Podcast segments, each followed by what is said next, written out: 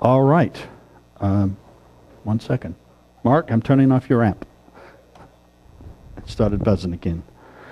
All right, so at this time, we're going to have uh, our first message brought to us by Ken Barton. What about this Sabbath thing?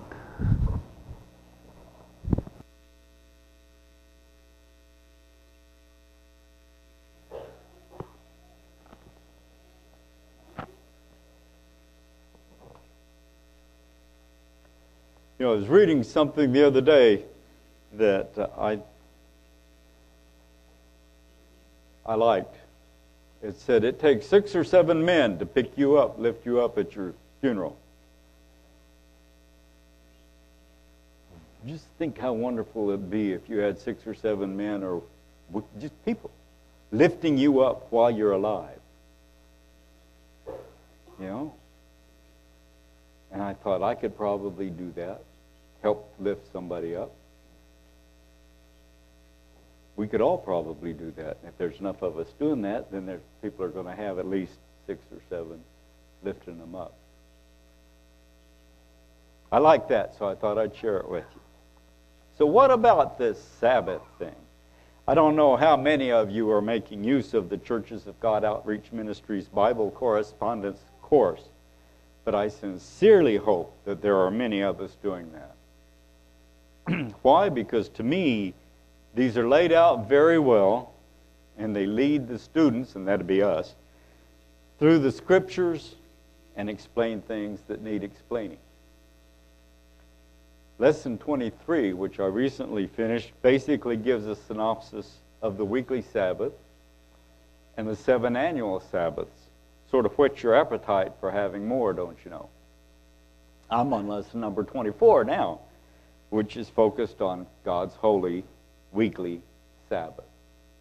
The neat thing about 23 leads into 24 is on the Sabbath and 25 is on the next, the first annual, and the next annual will be the next book, and the next annual will be the next book.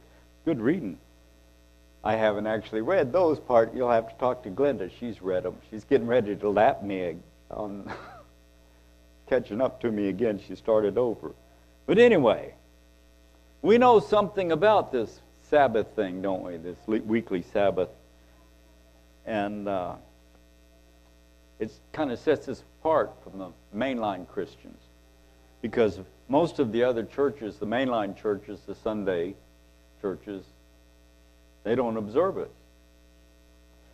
Sometime back, I shared with you guys how uh, Joyce Meyer explained how they came to observe Sunday worship. It was really interesting. I thought about digging out the, the CD I've got it on and, and brought it, and, and but anyway, she was telling people, she was talking to about how the Jews wait until the seventh day to give their offerings because they're greedy and they only cared about money and keeping it as long as they could where the Christians, they wanted to worship God on the first day, Sunday, to show God that they put Him first. Now, one thing I couldn't figure out is how do you tithe on nothing? Because God is all knowing. And one thing that God set in place was how and when to give tithes to God, right? And he knows you can't give 10% of what you don't have yet. He's pretty wonderful God. He said, if you don't, you, you tithe on the increase. You don't get any increase, you don't tithe. Because there's nothing there. He's a wonderful God. And they don't observe it because they follow the laws of the Catholic Church. I don't recall Joyce saying that, but that's what the Catholic Church says. She also didn't go into the real history of how Sunday worship came to be.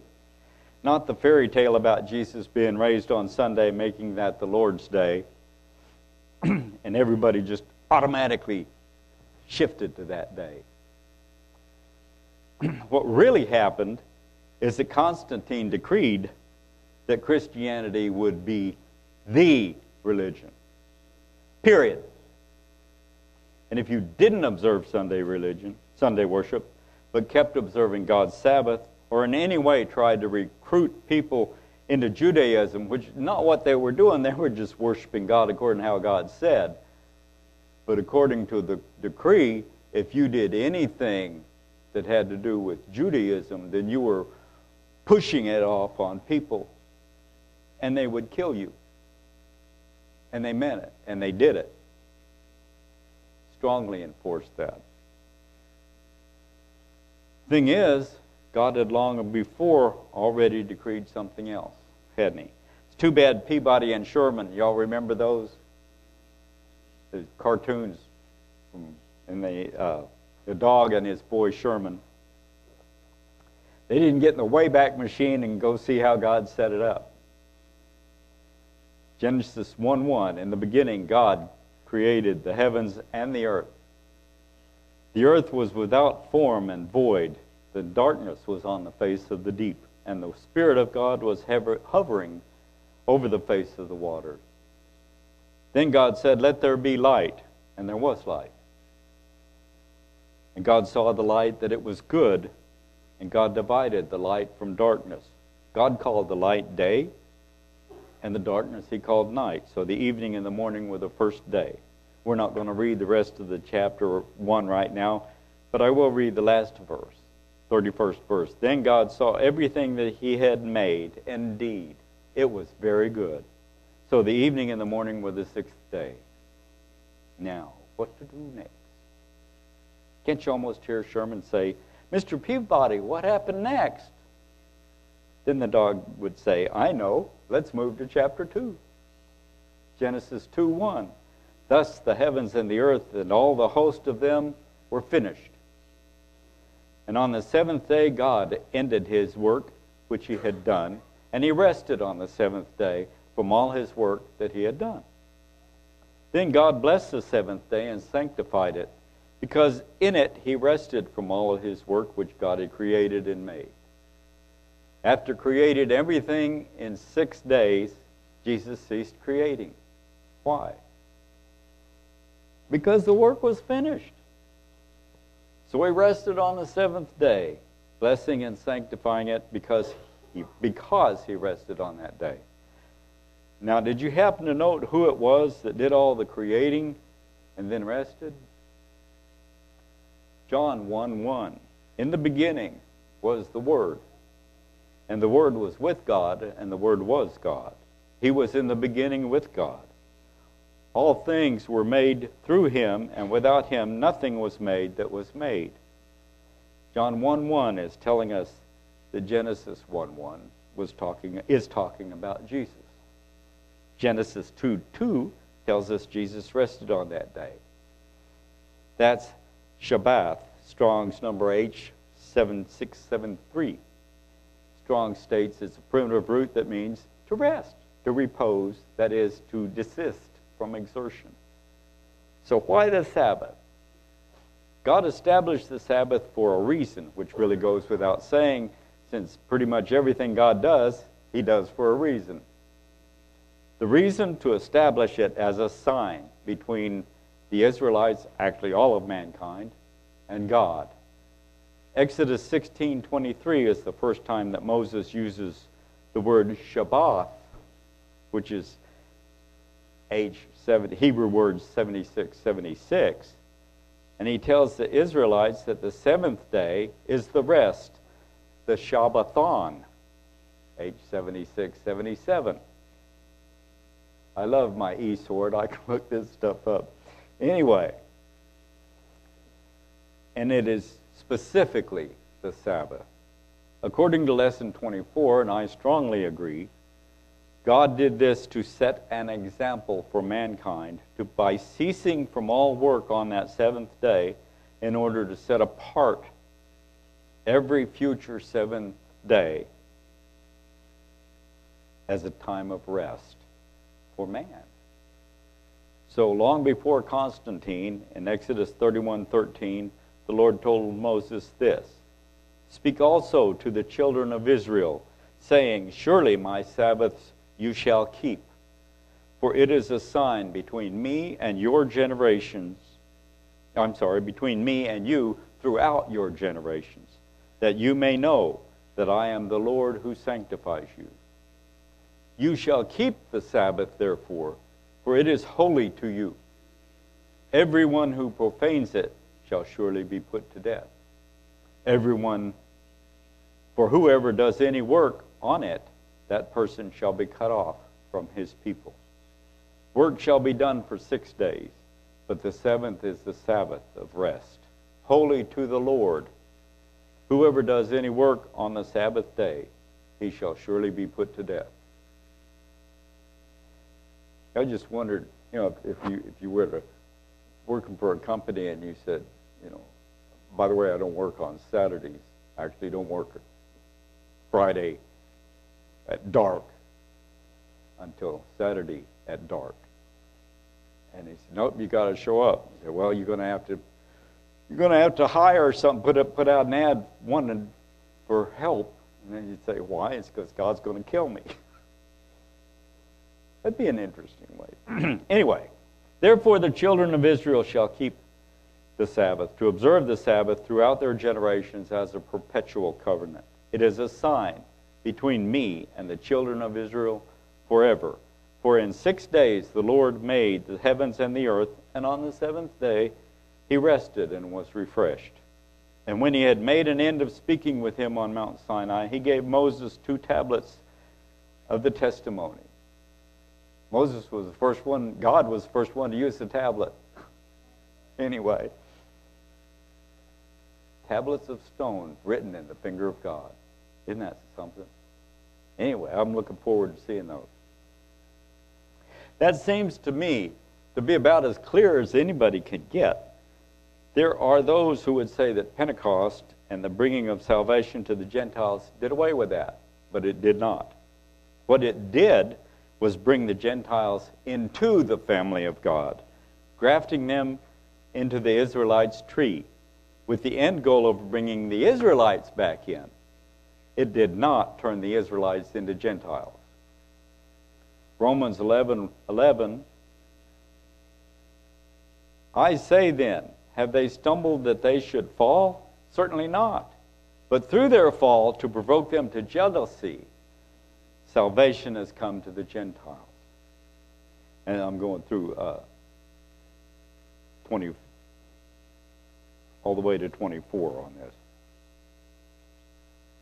Um, now, if their fall is riches for the world and their failure riches for the Gentiles, how much more their fullness?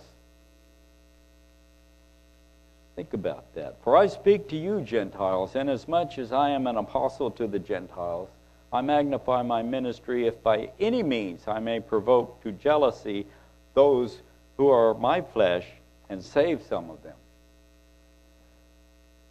For if there, the Israelites, being cast away, is the reconciling of the world, what will their acceptance be but life from the dead?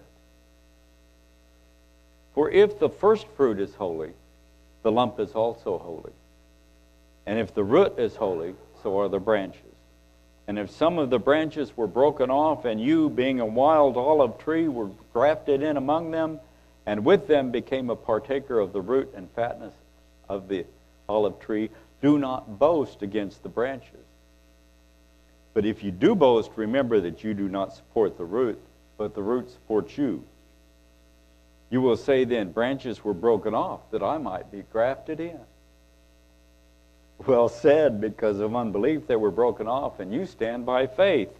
Do not be haughty, but fear, for if God did not spare the natural branches, he may not spare you either. Therefore, consider the goodness and severity of God. On those who fell, severity, but toward you, goodness. If you continue in his goodness, if you continue in his goodness, otherwise, you also will be cut off.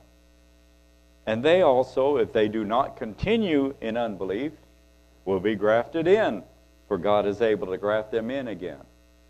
For if you were cut out of the olive tree, which is wild by nature, and were grafted contrary to nature into a cultivated olive tree, how much more will these, who are natural branches, be grafted back into their own olive tree. So, did God bring the Gentiles in in order to draw away the Gentiles from obeying God's commandments? No. God's commandments are everlasting. So, the idea that God's going to turn everything over to the Gentiles and do away with the Israelites and everything that He had established is absolutely ludicrous. Lesson 24 refers to the fourth commandment as the text, test commandment. That brought brown M&Ms to my mind. Do you know God knows about brown M&Ms? Of course he does. He knows about everything. But I'm, I'm wanting you to think about God's fourth commandment in this manner. And I copied this from an article written by Shauna W. that I found on ultimateclassicrock.com. And in it, she explains why the band Van, band Van Halen had this concert rider in their contract. David Lee Roth told her that they demanded a bunch of big bowls all around the back stages and in their dressing rooms and wherever, full of M&Ms. And in this contract, he stated clearly that, that sure, there shall not be a single brown M&M in any of the bowls. No brown M&Ms. In the contract, if it was found, if they found a brown M&M, concert promoter would be forced to forfeit their earnings, pay Van Halen for the entire tour, everything, but they can go home. They don't have to do any more touring. They don't have to play anything else. Then just go home and get it all. Immediately. Still earn all that money, right? It was actually a test. David Lee Roth said since Van Halen's stage shows were elaborate productions with 850 lights alone, the contracts included lengthy, complex instructions, and the brown M&M thing was just buried somewhere at random in the contract. if it was ignored, that meant the promoter hadn't thoroughly read the band's contract which foretold possibly dangerous problems with stage setup. If they didn't have the right size steel supports, strength steel supports, the, those huge speakers could fall, possibly on them, killing them. And they had uh, performed at one place that the arena had put in this brand new cushioned floor. And in their in their specs that they give to the places they're going to play, they tell exactly how much everything weighs and how much of it there is. They didn't bother reading that at this uh, place they were going to, and so it ruined their brand new floor. They were upset. I don't think Van Halen cared a whole lot because they told them. Now, back to the wilderness where it all started. Exodus 16:1.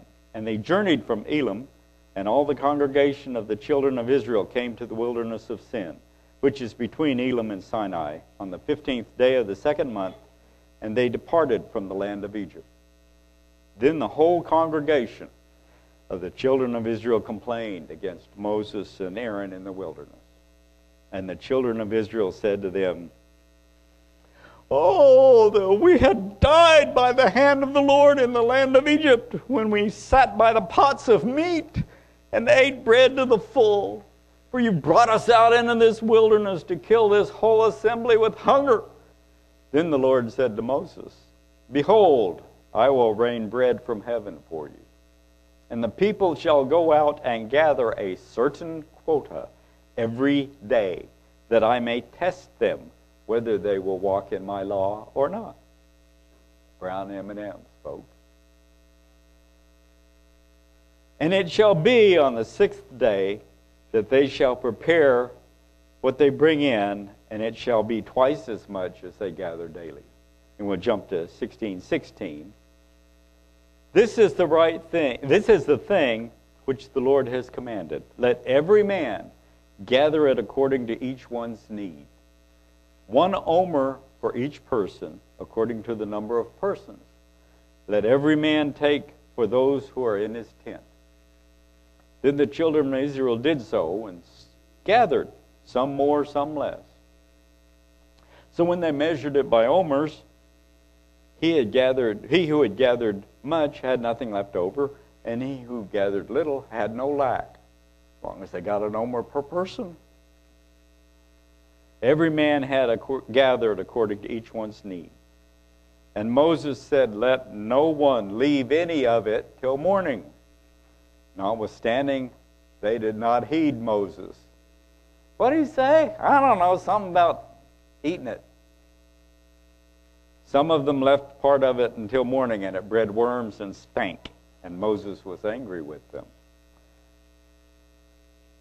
David Lee Roth threw a fit one time when he found a brown M&M, and he destroyed his waiting room. I mean, did a lot of damage. He was very angry because they didn't pay any attention. So anyway, So they gathered it every morning, every man according to his need. And when the sun became hot, it melted. Just went away.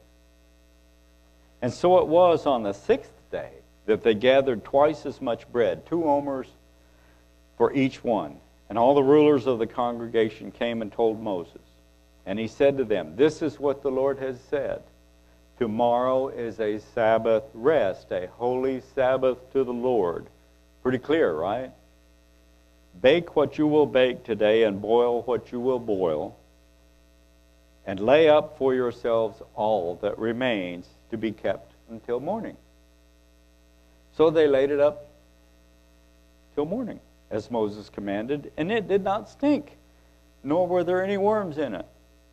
Then Moses said, Eat that today, for today is a Sabbath to the Lord. Today you will not find it in the field. Six days you shall gather it, but none on the but on the seventh day the Sabbath there will be none.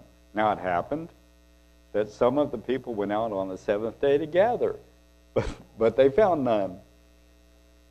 And the Lord said to Moses, How long do you refuse to keep my commandments and my laws?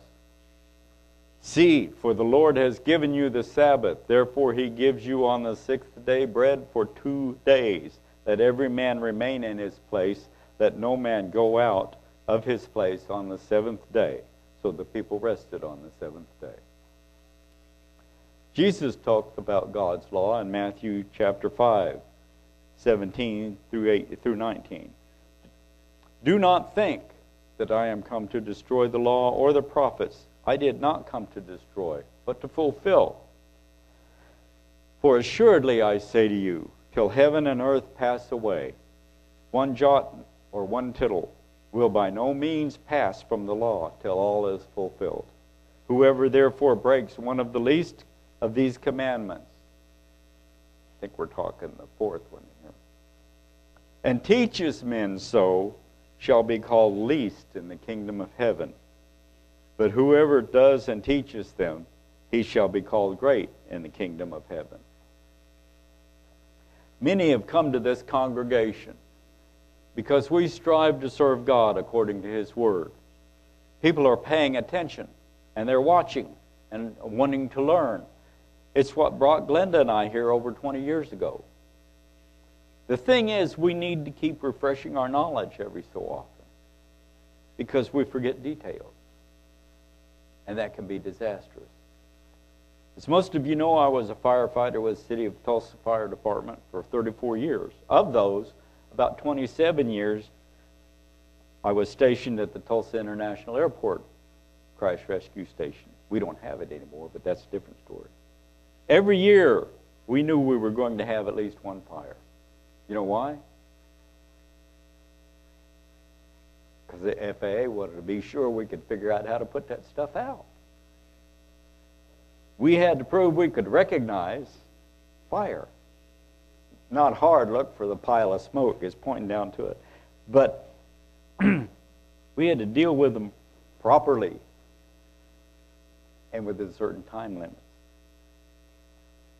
Flammable liquid fires. We had our own instructors stationed there to keep us up to date with our training because the FAA realized over the years that if the basics aren't covered on a regular basis, things can go bad quickly. Guess what? As a Christian, if we don't keep up on our training in God's Word, things can get ugly quick, too. We observe God's Sabbaths and His holy days, don't we? I believe that is even, it is even more important that we regularly go over the basics of them because God tells us they are important. Why does He say that? Because God warns us there is a fire coming in the future that is unquenchable. Even the Tulsa Fire Department's not going to be able to put this one out. The way to deal with that fire is to avoid it. The way to avoid it is to believe God and follow His Word. In the Old Testament, the Sabbath was strictly observed because the Israelites knew that God meant what He said. I really recommend that you check out the book of Nehemiah. He was a man who truly believed God. he was appointed by King Artaxerxes to be the governor over Jerusalem. In his writings, he tells about the Israelites' return to Jerusalem after their captivity and what they went through. He worked with the priests and the people and basically brought about revival. That's my words.